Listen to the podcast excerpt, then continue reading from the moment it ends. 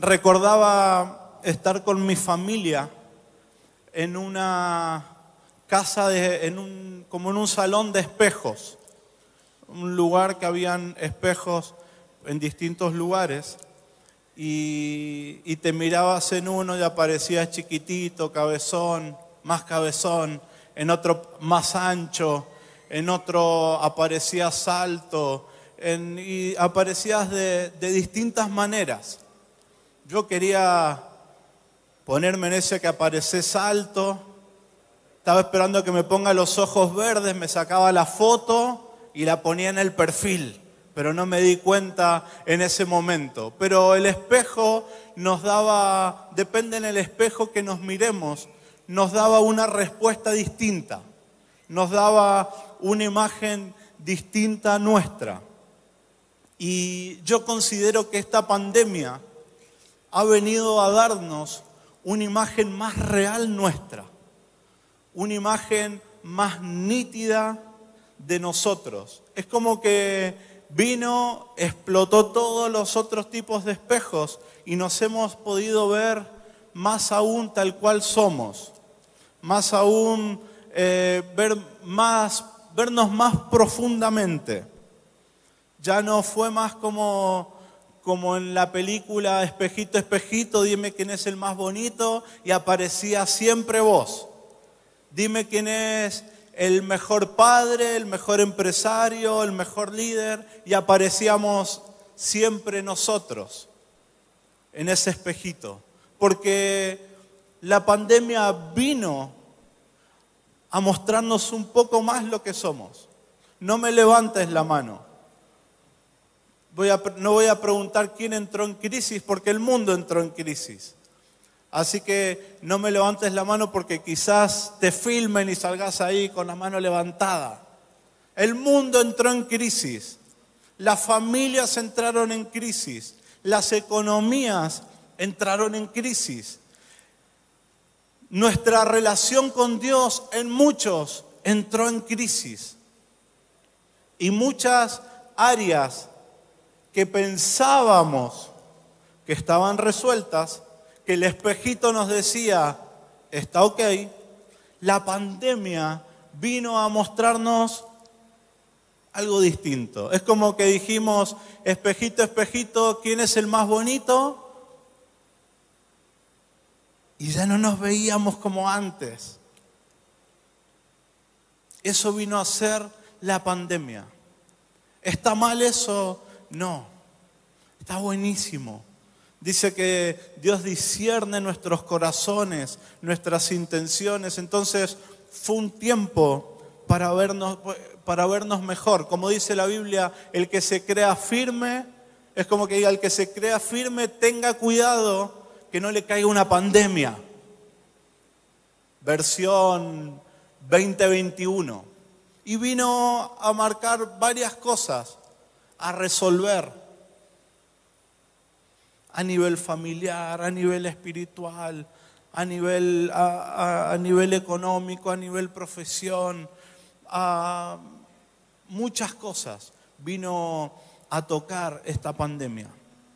Y y yo creo que, hoy Dios nos va a dar muchas respuestas de cómo, porque antes de decir esto quiero contarte algo. ¿Cuál es mi oración? Mi oración no es preguntarle a Dios cuándo se termina la pandemia. Mi oración más bien es cómo tengo que estar para cuando se termine la pandemia. ¿Cómo tiene que estar mi familia para cuando se termine la pandemia? ¿Cómo debemos estar parados? ¿Cómo debemos estar como iglesia? ¿Qué, qué medidas debemos tomar para cuando se termine este tiempo? Que no sabemos cuándo termina, no tenemos fecha, no, no. Pero sí, hoy Dios nos va a dar respuestas a mucho de lo que Él espera de vos y de mí, para cuando este tiempo se termine, para que este tiempo eh, nos deje bien parados, nos deje bien plantados para, para el tiempo que se viene. Y para eso quiero que anotes o busques eh, Apocalipsis 1.8.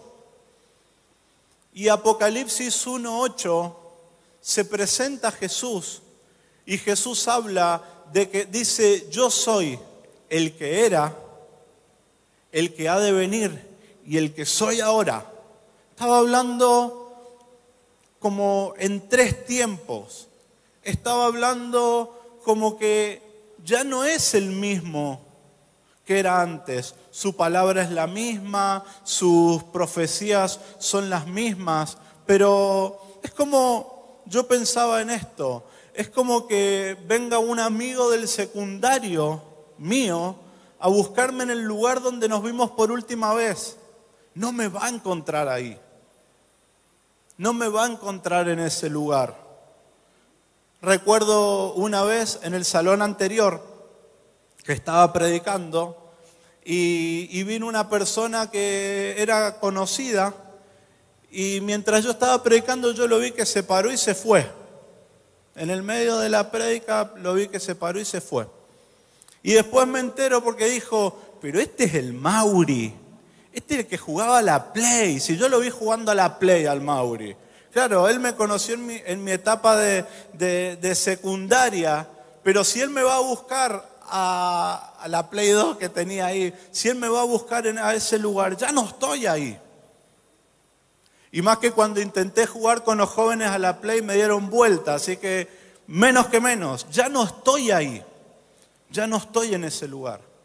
Y yo quiero decirte que Jesús ya no está en la carpintería. No podés ir a encargarle haceme una casita de madera para mis hijos. No está ahí. No está ni siquiera en, las profecías de los profetas que decían que Él era el Mesías que iba a venir. Tampoco está ahí. Tampoco, si vas a la cruz, Él tampoco está en la cruz. Ya no está ahí. Podés ir al, al lugar es físico donde sucedió, pero Él ya no está ahí. Si vas a la tumba donde Él fue enterrado, Él ya no está ahí. No se encuentra en ese lugar. Y te digo más, cuando Él resucitó, fue y le mostró a sus apóstoles, les mostró las marcas. Te digo algo, si vas a buscar esas marcas, ya no están esas marcas. Está el poder de esas marcas. El poder que te salvó a vos, que me salvó a mí, el poder que venció el pecado, pero esas marcas ya no están. Porque el mismo libro, todavía estoy en la introducción, tranquilos, se preguntarán, ¿y este a dónde va? Pero el libro del Apocalipsis habla del de Jesús el que es, el que es ahora. No el que estuvo en la cruz, no el que va a venir eh, eh, pronto o no sé dentro de cuánto, no sé cuándo se termine el COVID, menos sé cuándo va a volver Jesús.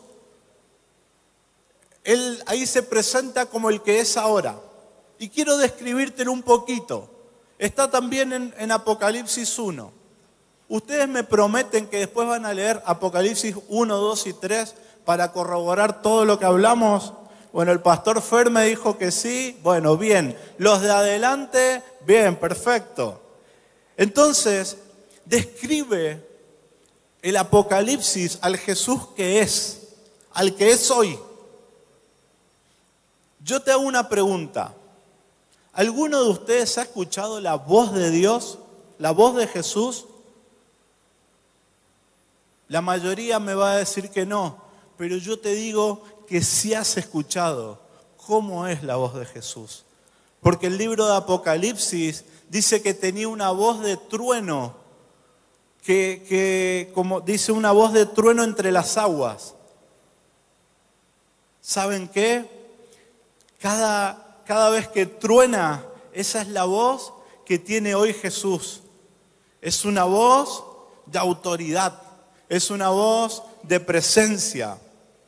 Dice el libro del Apocalipsis que él estaba con pelo blanco. Lo describe todo lo que te estoy diciendo, lo describe el libro de Apocalipsis. Dice que tenía un pelo blanco como la lana, que tenía ojos como llama de fuego. Dice que estaba con una túnica que llegaba hasta el piso y lo cruzaba como un cinturón de oro. ¿Saben quién es ese? El rey de reyes el que hoy reina, el que hoy tiene autoridad sobre todos los reyes, el que pone y saca reyes. Dice que su rostro resplandecía como el, como el sol. Su rostro resplandece como el sol. Dice que lo vio Juan y cayó muerto. ¿Has intentado mirar al sol fijamente. Si no lo has intentado, venir acá y mira la luz que me está alumbrando, está más o menos parecido. Dice que su rostro era como el sol, resplandecía como el sol, sus ojos como llama de fuego. Todo esto que, que te voy a, que te he introducido es para para esto, a donde quiero, a donde quiero llegar, a donde quiero, porque vamos a, hablar sobre unas cartas que ese Jesús, ¿saben qué Jesús ese? Es ese, el Jesús glorificado, el Jesús en toda su gloria, en todo su esplendor, en, su máximo nivel de poder, de honra, de jerarquía, de autoridad, de sanidad. Es el Cristo glorificado. Y el libro del Apocalipsis, la máxima revelación, Apocalipsis significa revelación. La máxima revelación del libro del Apocalipsis es el Jesús glorificado. No es ese que decía, el Hijo del Hombre no tiene dónde parar. Hoy tiene un trono donde se siente y gobierna. ¿Y por qué me estarás diciendo todo esto? Porque en cada carta Él pone un sello. En cada carta que vamos a leer ahora, Él pone un sello. Pero antes, el, el sello que pone Él en cada carta es al que venciere. Ya vamos a hablar de las cartas, son cartas que se escriben a siete iglesias distintas y cada como firma que tiene el sello dice esto, al, que venciere.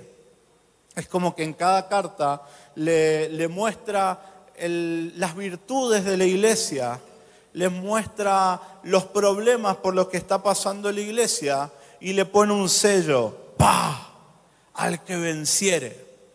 Y, y yo antes quiero que diferenciemos lo que es ganar a lo que es vencer. Una cosa es ganar y otra cosa es vencer. ¿Qué es lo que hizo Jesús con la muerte?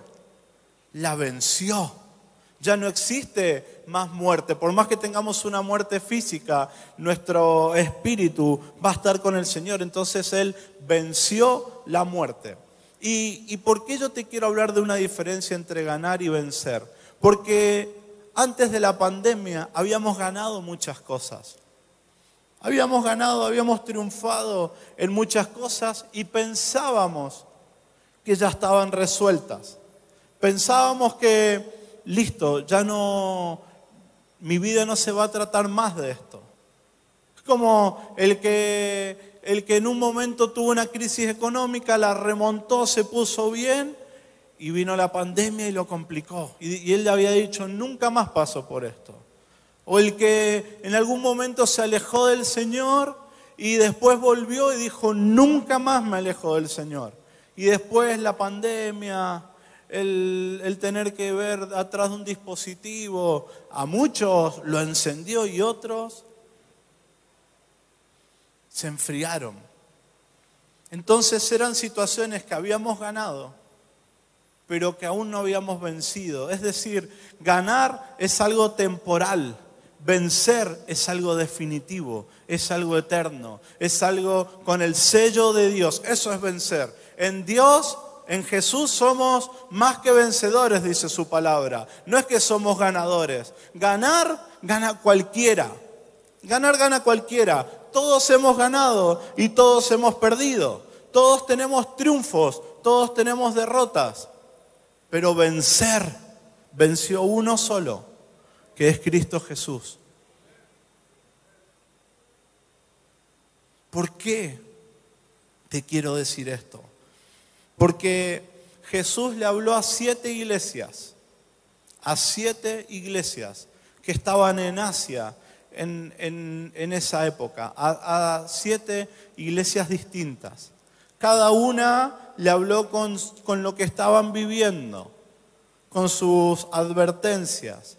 Pero también al final de cada iglesia dice, este mensaje es para el que tenga oídos para oír.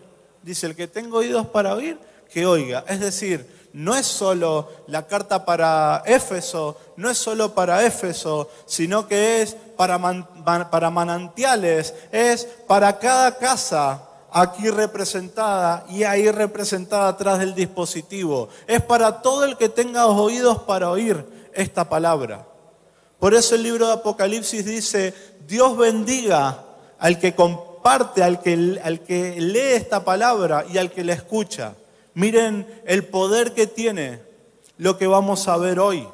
Es como que durante 65 libros se fue preparando todo el escenario para el Cristo glorificado, para el Cristo glorificado en la iglesia, en una vida y en una familia. Se trató mucho para llegar a esto, al Cristo glorificado y le empieza a hablar a las iglesias.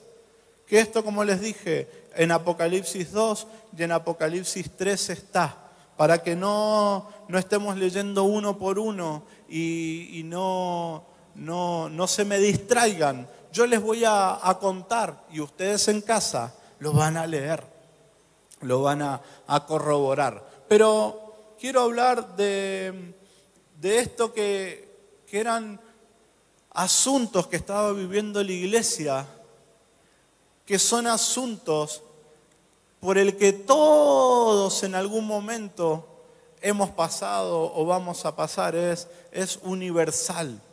Y la primera iglesia que le habla es a la de Éfeso y le dice, conozco tus obras, conozco que estás a full con tus obras. Es decir, le metió, conoció el reino, se enamoró de Jesús, pasó adelante, aceptó a Jesús, Jesús cambió su vida y le empezó a meter. Le dijo, conozco tus obras, pero una cosa tengo en contra tuyo,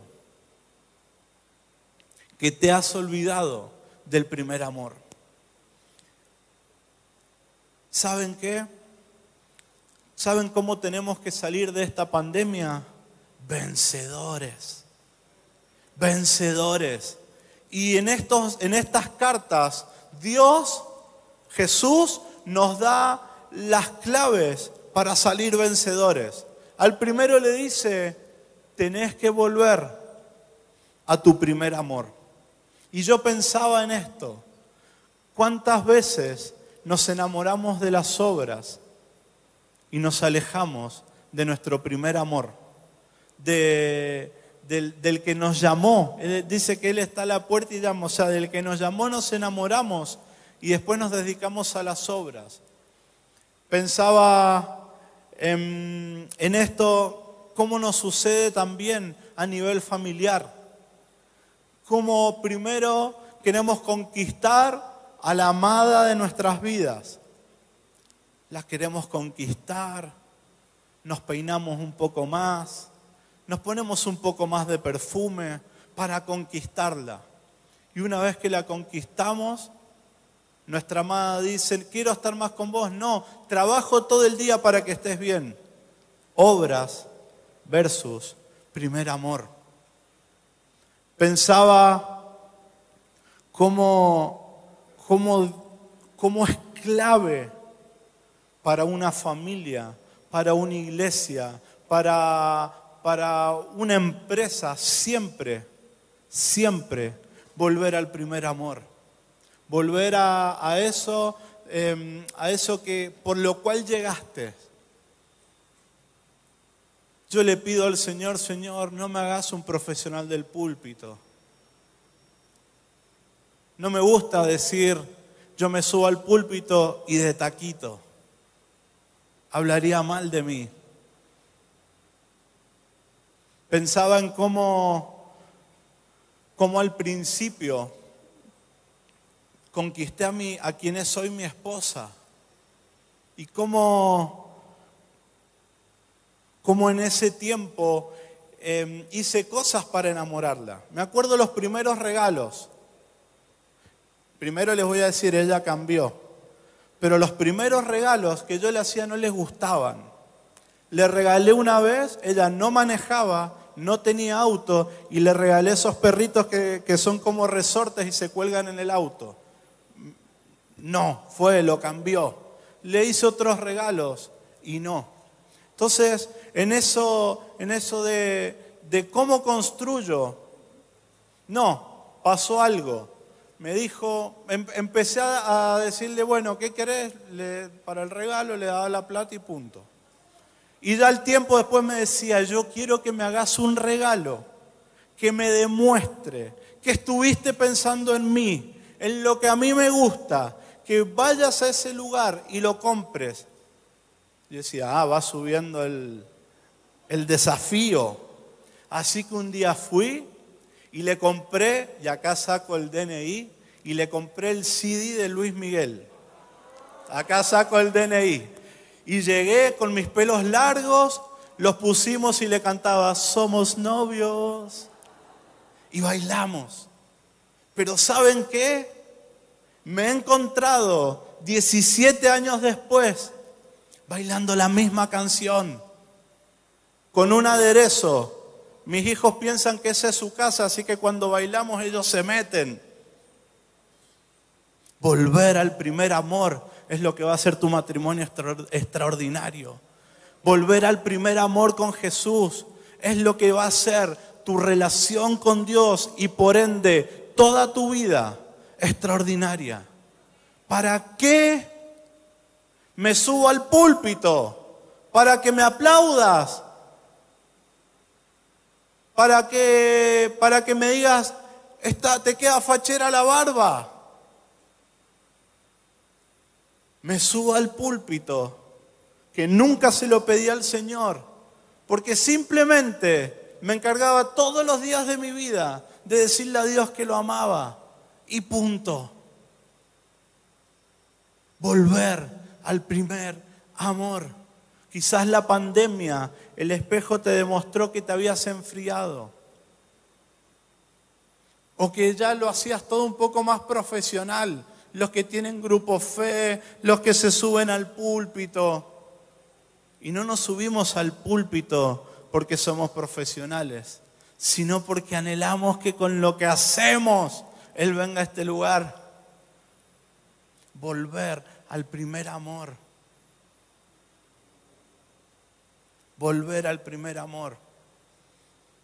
Recuerdo cuando éramos directores de la escuela de líderes, hace, no éramos ni siquiera pastores ahí, y al tiempo nos tocó, em, dejamos de ser directores y pasamos a ser colaboradores, a preparar café y las sillas para los alumnos.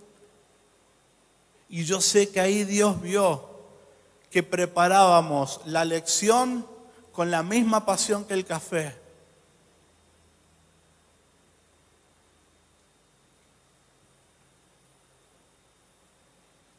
Volver al primer amor es lo que te va a hacer más que un vencedor. Es lo que te va a hacer más que alguien que gana batallas y después se pierden y se ganan y se pierden. Le dijo, volvé al primer amor. Y al que venciere esto, yo le daré del árbol de la vida. Es decir, voy a ¿qué es lo que había en el árbol de la vida? Una relación con Dios extraordinaria.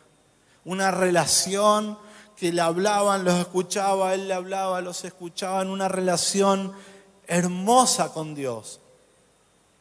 Al que venciere, al que venciere. Después a otra iglesia le dijo que he, visto tus obras y he visto, y, le dijo que iba a tener tribulación, que iba a pasar por prueba.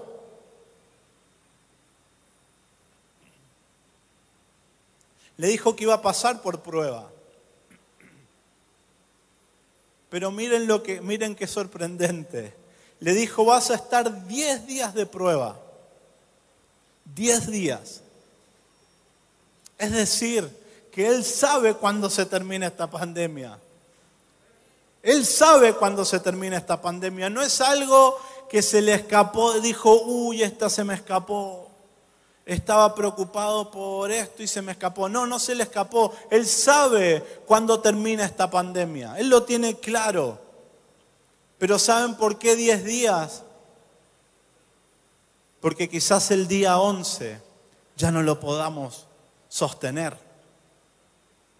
10 días. Pero ¿saben lo que le dijo? Sé fiel hasta el final. Retené lo que tenés y yo te digo esto de parte de Dios. En, este, en estos 10 días simbólicos, porque han pasado muchos 10 días desde que, desde que empezó esta pandemia, yo te digo de parte de Dios que seas fiel, que no te apartes de ese camino. Y miren lo que dice, al que venciere, al que venciere todo esto, yo le daré del maná del cielo, yo le daré provisión, yo le daré relación. ¿Sabes qué? No es un tiempo. Estamos de viaje, como habíamos dicho. No es un tiempo para tirarse del barco.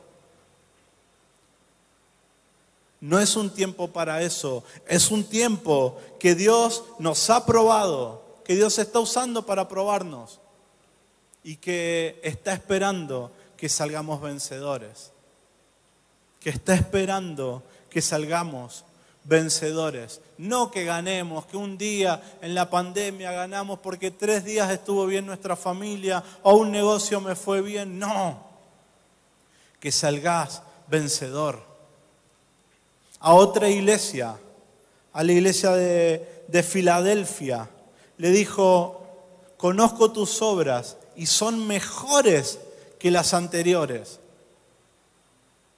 Dice, retené lo que tenés, que nadie te quite tu corona, y yo te haré columna de la iglesia. ¡Wow! ¿Saben qué? No es un tiempo para ganar, es un tiempo para vencer. Es a lo que Dios nos está llamando hoy. Retené lo que yo te he dado es un tiempo para vencer. Después les, habló otra iglesia y le dijo, yo sé que toleras a Jezabel. Jezabel representa el pecado, la manipulación. Y le dijo, yo sé que la toleras. ¿Qué nos dice esto? Nosotros no enjuiciamos, nosotros no, levantamos el dedo, pero sí no toleramos el pecado. ¿Qué nos toca? Correr ante la presencia del Señor. Correr ante la presencia del Señor. Eso es no tolerar el pecado, no es no pecar. Porque quizás la pandemia te hizo volver a pecados viejos. Pero el Cristo glorificado te va a hacer vencedor. Mientras corras, mientras corras a su presencia eh, y, y no toleres el pecado. Después dice, le habla de los nicolaitas. Le habla de los nicolaitas. Los nicolaitas eh, eran una corriente que buscaban poner el liderazgo por encima de Dios. Es decir, generar doctrinas que no estaban en su palabra.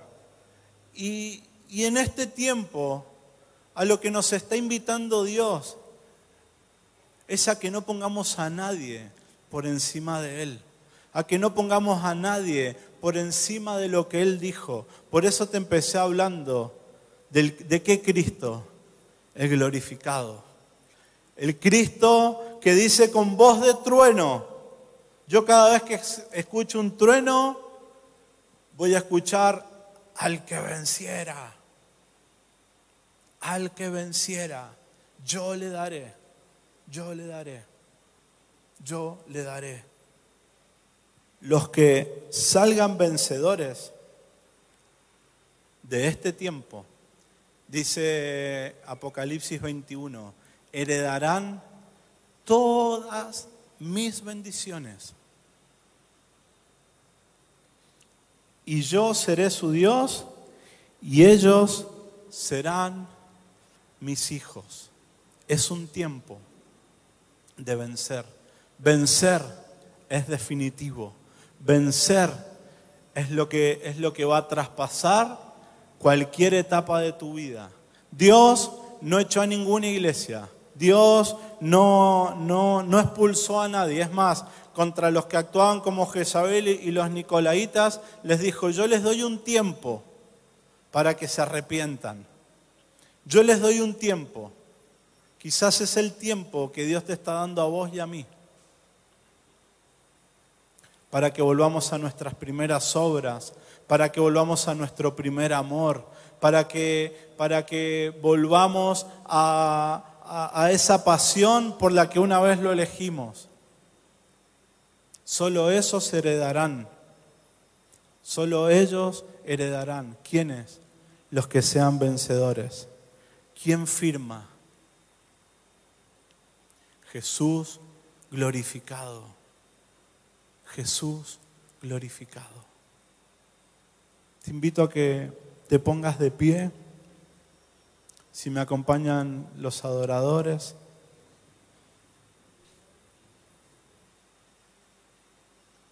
Hoy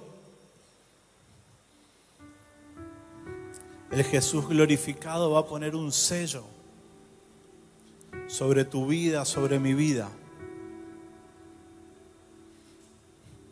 Es ese sello. ¿Por qué la voz es de trueno y no es una voz de tranquilo, esto va a pasar.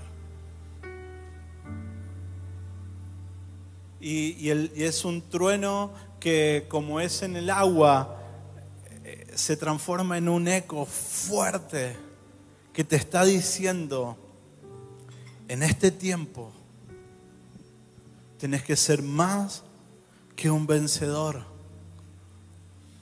En el Salmo 73 habla David y dice, casi desfallezco, es decir, casi me muero al ver cómo los impíos prosperan, cómo dice, cómo prosperan y ni les cuesta, ni se despeinan. Dice, me sentí tan mal que casi me muero. Pero avanza el salmo y dice, pero entré en razón y en la presencia de Dios me di cuenta del final de ellos. Y después empieza a decir, ¿cómo pude haber sido tan...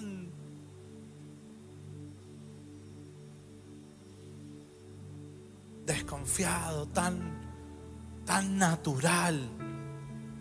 ¿Sabe de qué está hablando el Salmo 73? De que hay victorias que se terminan. Que esto que nos pasó, que el COVID nos mostró quizás algo que pensamos que no íbamos a ver más de nosotros. Que algo que, que, ya no iba a pasar más es porque habíamos tenido quizás victorias transitorias, victorias eh, que empiezan y terminan en un lugar. Quizás a nuestra relación con Dios le estaba faltando la revelación de Jesús en su máximo nivel, del Jesús glorificado, del Jesús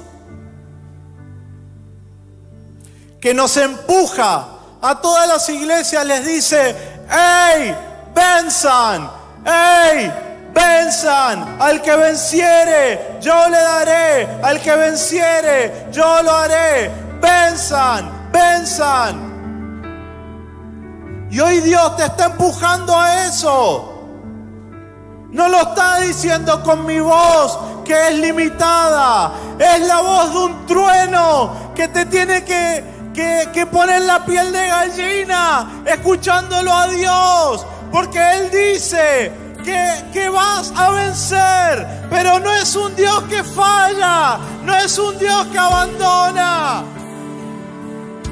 No es un Dios que se quedó en tus malas obras. No es un Dios que se quedó en que fallaste. No se quedó ahí. Se quedó en empujarte a que en este tiempo venzas.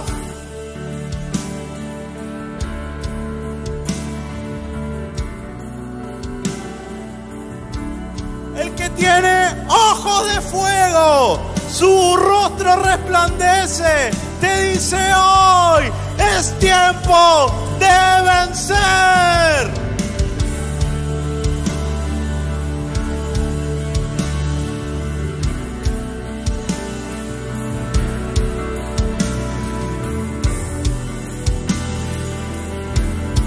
el que tiene el pelo blanco y está vestido como el rey reyes, el señor de señores, te dice, es ahora el tiempo de vencer. Cuando yo venzo, eso no se cae. Cuando yo venzo, dice Dios, no tiene fecha de vencimiento. Vencí una vez al pecado y el pecado murió. Yo vencí a la muerte y la muerte murió.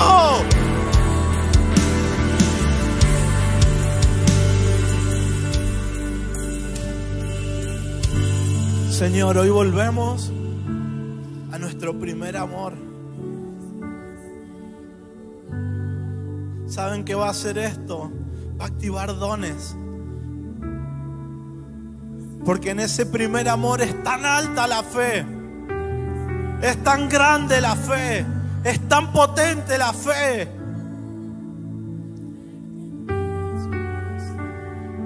Porque no haces memoria de cuando te enamoraste de Jesús.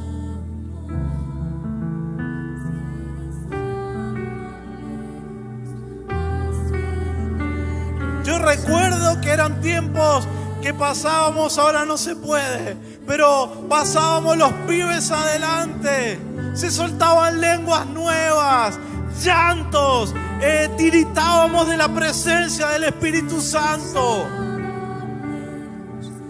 ¿Qué recuerdos tenés vos?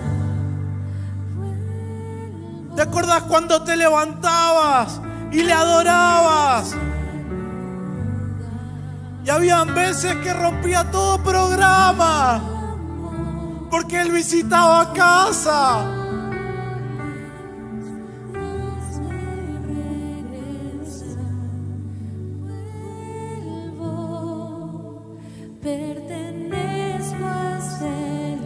¿Te acordás cuando anhelabas poder servirlo? Y que muchos otros lo conozcan y le predicabas hasta las piedras. Ahí no te fijabas tanto en el hombre. No te fijabas quién cantaba o quién no cantaba. Si te saludaban o no te saludaban.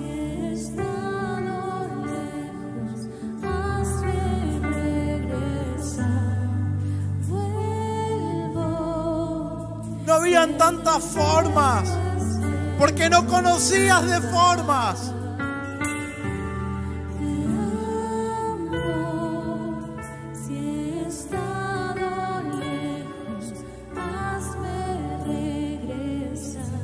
Ahora cuando yo sueño algo, que cuando nos miremos al espejo, el espejo diga, sos lo que yo dije que ibas a hacer. Sos lo que yo dije que ibas a hacer. Sos el padre que yo dije, el líder que yo dije, la mamá que yo dije.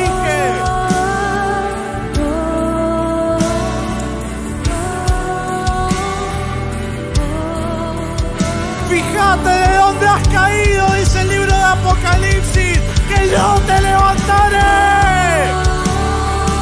Fíjate a dónde has caído, yo te levantaré.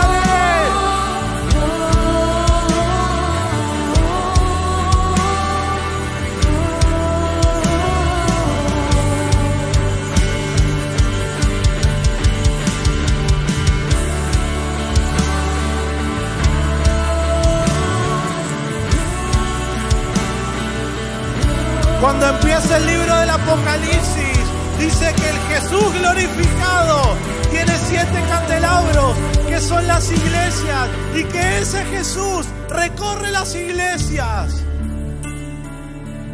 con toda su gloria. Mira la tierra que estás pisando.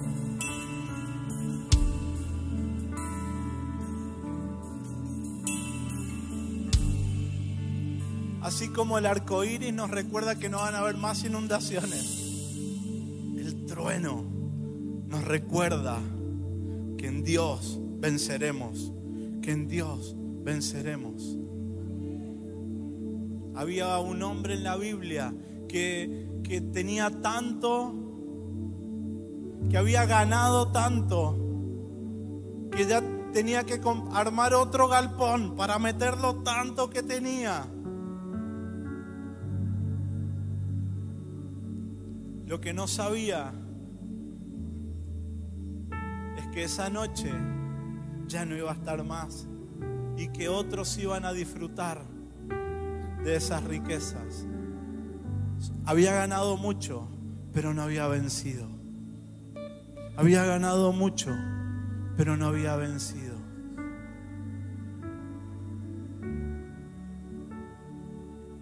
Señor, ese sello que pusiste en cada carta, que al que venciera, yo hoy declaro que lo pones en la historia de manantiales. Ese sello, siento tu voz de trueno hablándonos. Y a todos los que tenemos oído, hoy te estamos escuchando.